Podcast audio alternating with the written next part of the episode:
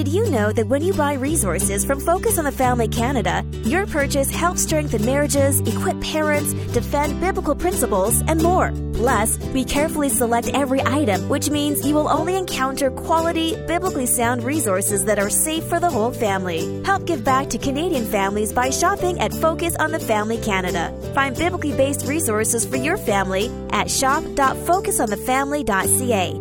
That's shop.focusonthefamily.ca.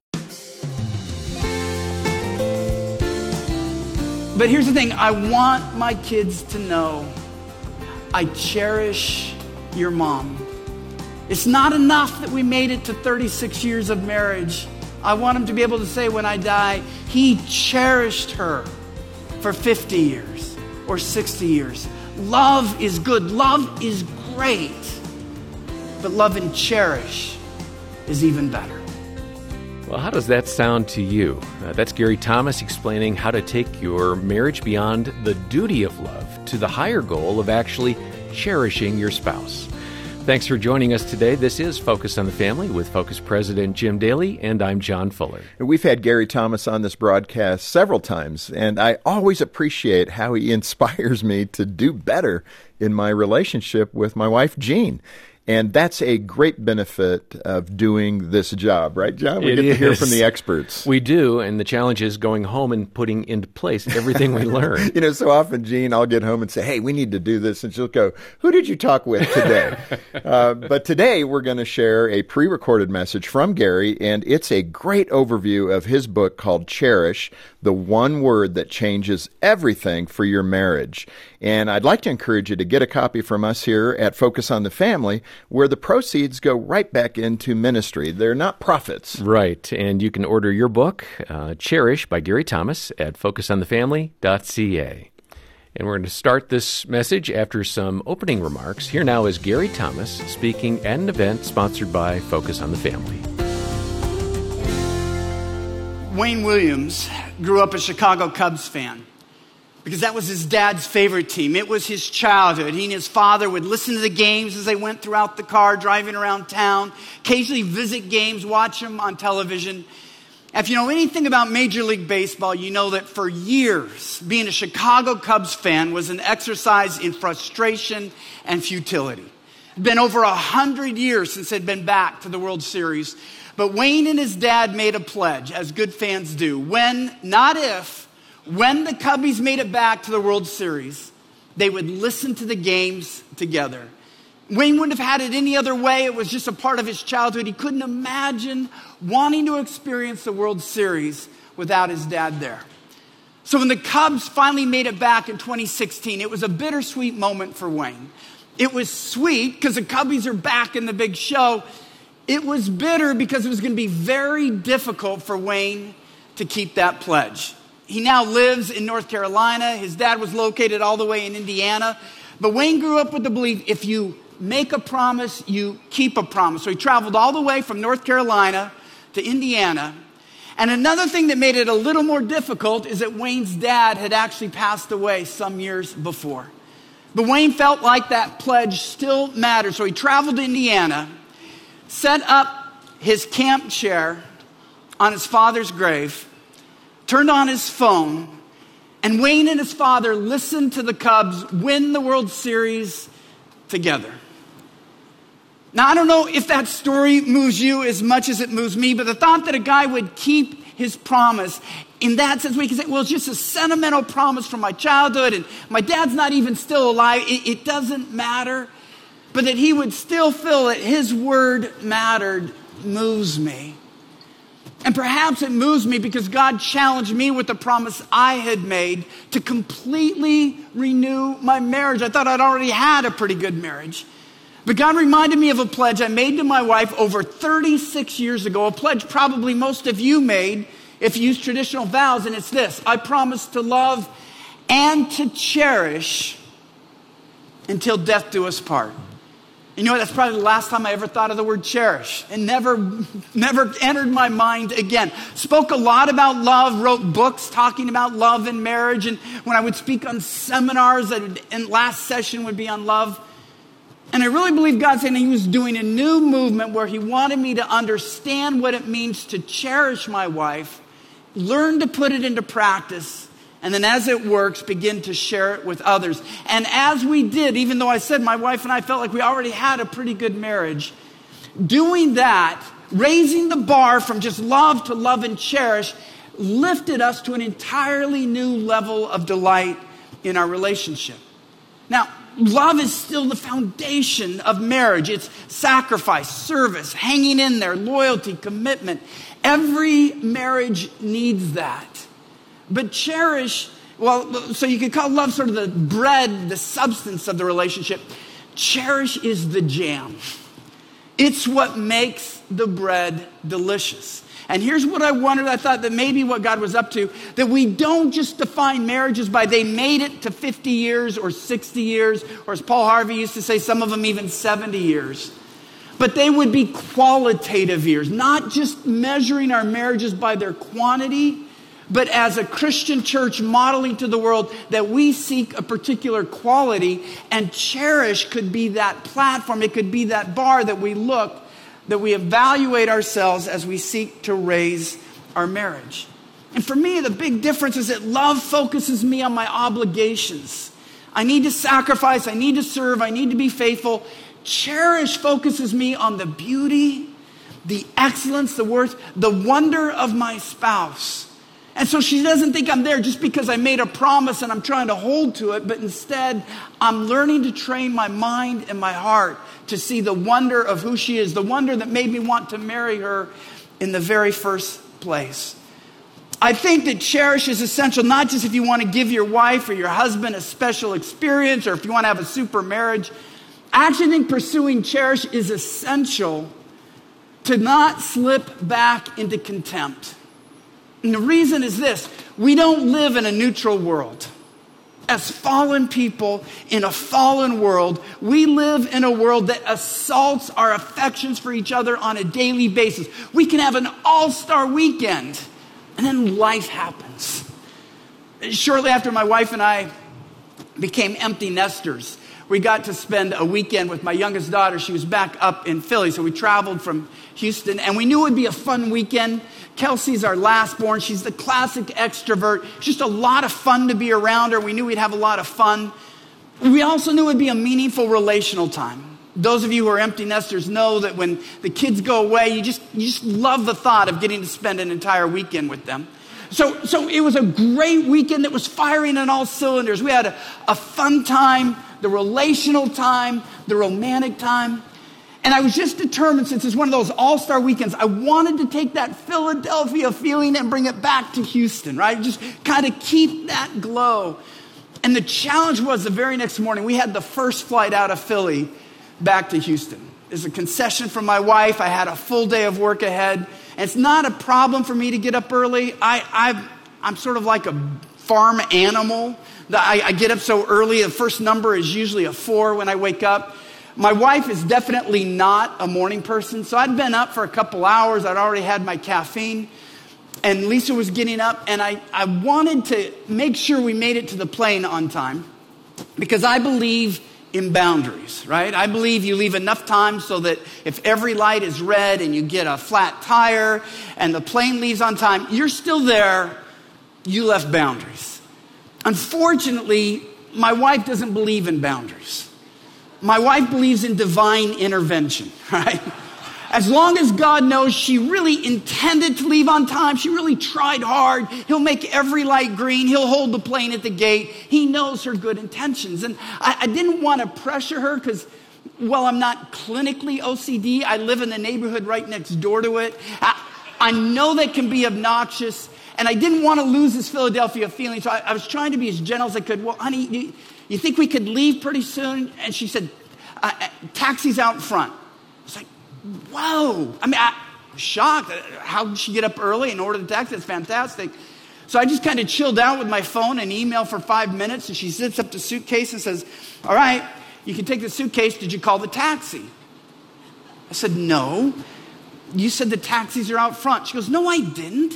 I said, Call the front desk, see if there's a taxi out front. If there's not, have them order one. Now, between you and me, I heard four syllables. Taxis out front. I'm a morning person, she's not. I'd had caffeine, she hadn't. I felt like in a court of law, I would win this marital discussion. But I didn't want to win. I wanted to keep this Philadelphia feeling all the way to Houston. And so we have this silly way of dealing with it that actually can work. We just put our arguments in the third person. So we're walking toward the elevator, and I go to my wife. I said, You know, honey, I, I don't know what it's like in your marriage. Um, but in my marriage, one thing that makes it difficult, if my wife wakes up early and hasn't had her caffeine, I, I, get four syllables and I'm supposed to get an encyclopedia of information out of it. And I, I want to please her, but it's just hard for me to do that. He says, Yeah, that sounds like it would be difficult, but you know, it's not nearly as difficult as what I have in my marriage. I said, Really? She goes, Yeah. I I have a husband who doesn't listen to me very carefully, but he thinks he does. And so I give him very clear directions and he doesn't pick them up and then it's all my fault. And I said, Yeah, that sounds like it would be more difficult. Which, guys, that's how that exercise always ends. I'm just tipping you off at the start. But here's the thing if I were to ask you what makes your marriage difficult, nobody in here would have to say, Give me 10 minutes so I can think of something. You know immediately because every marriage is difficult in some way. Some of you are hoping I will call on you and you can tell the entire room what's difficult about being married to the person you're here with because that's all just the reality of marriage. And so cherishing helps us push back against that difficulty to remember why we married our spouse, why we celebrate our spouse in the first place. And is it possible to get there? I truly believe it is because the perfect God who cherishes the imperfect us is more than capable of inspiring us, equipping us, and empowering us to cherish our imperfect spouse. This Focus on the Family broadcast will continue in just a moment. Focus on the Family Canada wants to inspire teen girls to grow in their faith with a new and improved Brio magazine. By nearly doubling the size of each magazine, teen girls will love the fresh new design, including more articles, interviews, and daily devotions focused on a growing faith in Christ. Inspire teen girls to grow in their faith. Order your subscription today at briomagazine.ca. That's briomagazine.ca. Or call 1 800 A Family.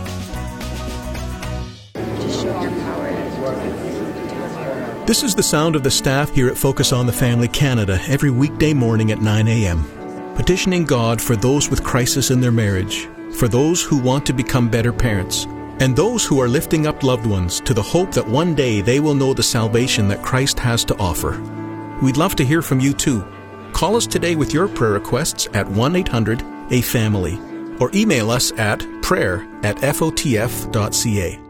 Word of mouth is the best kind of promotion, and Deeks Insurance is proud to list word of mouth as a secret to their success. Serving the faith based community with tailored plans and preferred rates for home and auto insurance, Deeks knows the importance of a good reputation, which is why so many customers refer their friends and their family to Deeks Insurance, a licensed insurance brokerage since 1981. If you can't wait to find out from someone else, then visit deeksinsurance.ca to get started with a quote. Deeks Insurance where family matters.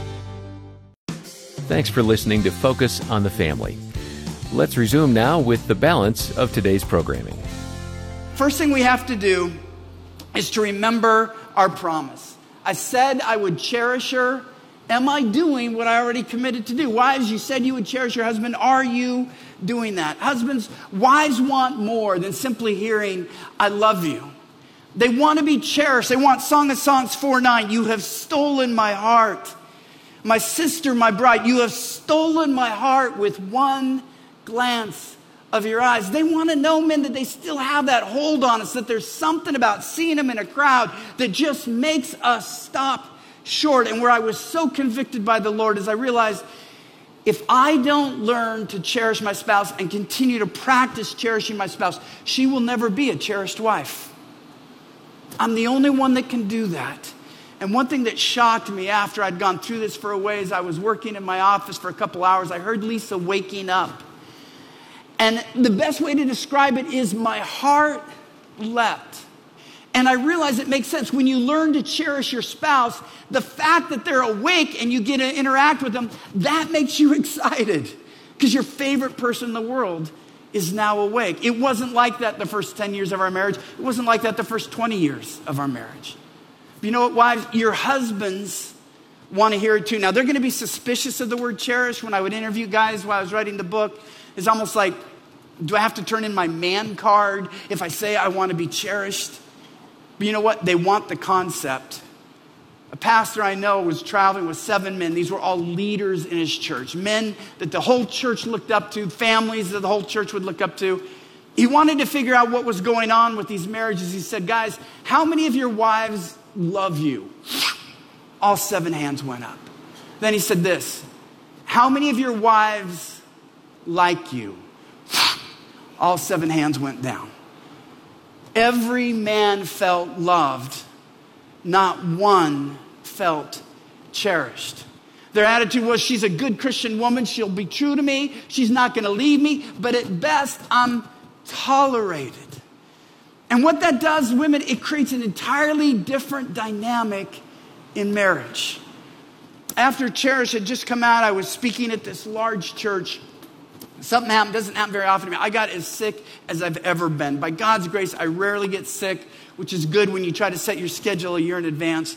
But I barely got through the event. And then I was in the hotel room with Lisa that night. And you know how when the fever breaks and you start to shiver and you're so cold. So I'm just kind of shivering there in bed.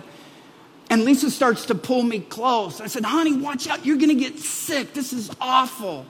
And she said, Well, aren't you cold? I said, Yeah. She pulls me closer and says, I got to get you warm. But, wives, let me ask you, our husbands, let me ask you, what will a wife do for a man that truly cherishes her? In a world where she's probably taken for granted by her kids, judged by a lot of friends, just ignored by so much of the world as she goes out of whatever, but when she comes home to a man that she knows truly cherishes her, what will she do for that man? In my experience, whatever she has to do for his welfare.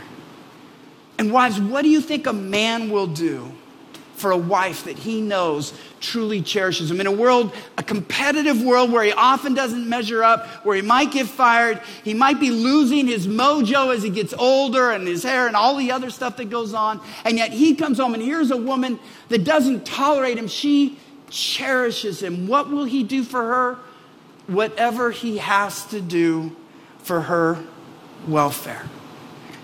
So, what are the one steps? It's just so difficult trying to challenge a, a book in, in 20 minutes or encapsulate it. But here's one thing that is so crucial it begins with a new mindset. Romans 12, 2 says this Be transformed by the renewing of your mind. If I want to begin to cherish my spouse, I have to find a mental image that makes me maintain that right approach of thinking about my spouse. And I want to go back to the Garden of Eden.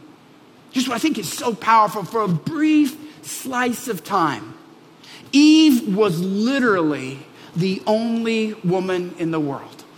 There was no one Adam could compare her to. He couldn't say, well, her hair is thick, but she's not as athletic as that one or as funny as that one.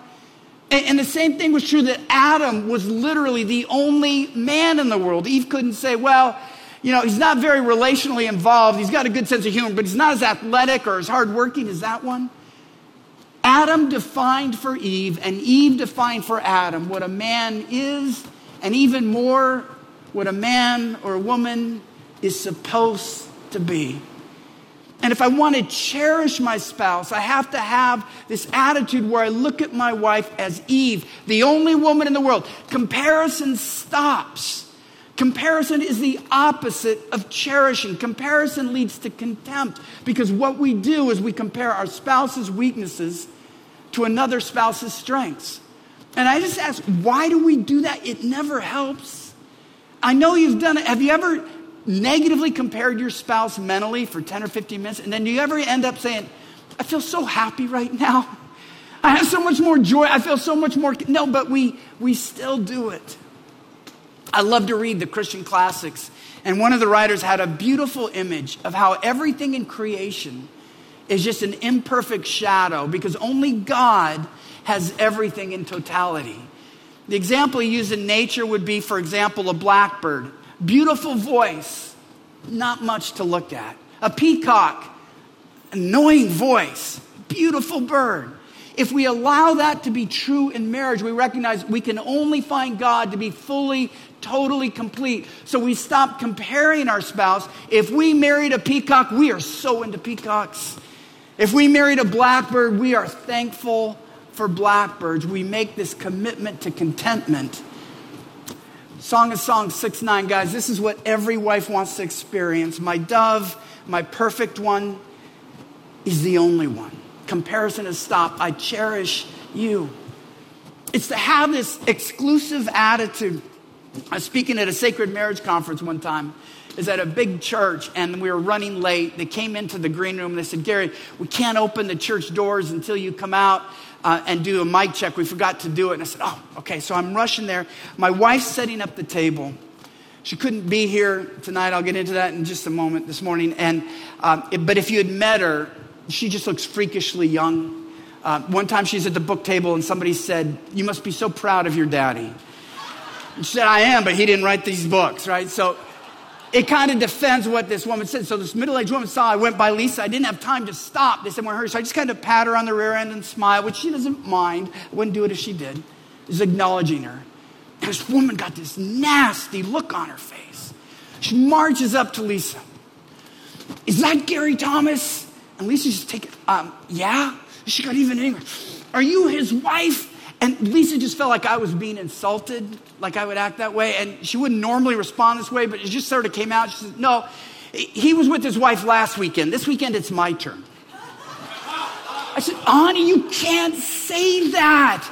She goes, But Gary, that's not you in a million years. That's not. I go, She doesn't know that. Read the paper. She did clear it up, by the way, if that is going around. But it's this notion where this woman said, You only look at your wife that way, you only treat your wife that way. I want to have that same expectation for me mentally that my dove, my perfect one, is the only one. And learn to even showcase her to myself so I can see her excellence. The challenge is, and, and this is just neurologically true, neuroscientists talk about a state called tolerance if you don't seek to remember the blessings of your spouse, which is why one year I created a journal and every day I wrote down something I was thankful for Lisa, a character trait or something she had done, and it became this Christmas present that I gave to her at the end of the year. Because I know if we don't do that, what happens is something great just becomes the status quo, the normal. You stop cherishing your spouse and you start comparing your spouse. And so when I gave her that journal, at first, she was upset with me because she thought I was asking her to fill something out. And She goes, That's so not me. And then she saw what it was and she started to tear up. And my oldest daughter said, Sheesh, Dad, that's like something you see in a Hallmark movie that nobody ever actually does. But here's the thing I want my kids to know I cherish your mom. It's not enough that we made it to 36 years of marriage. I want him to be able to say when I die, he cherished her for 50 years or 60 years. Love is good, love is great, but love and cherish is even better. Thank you.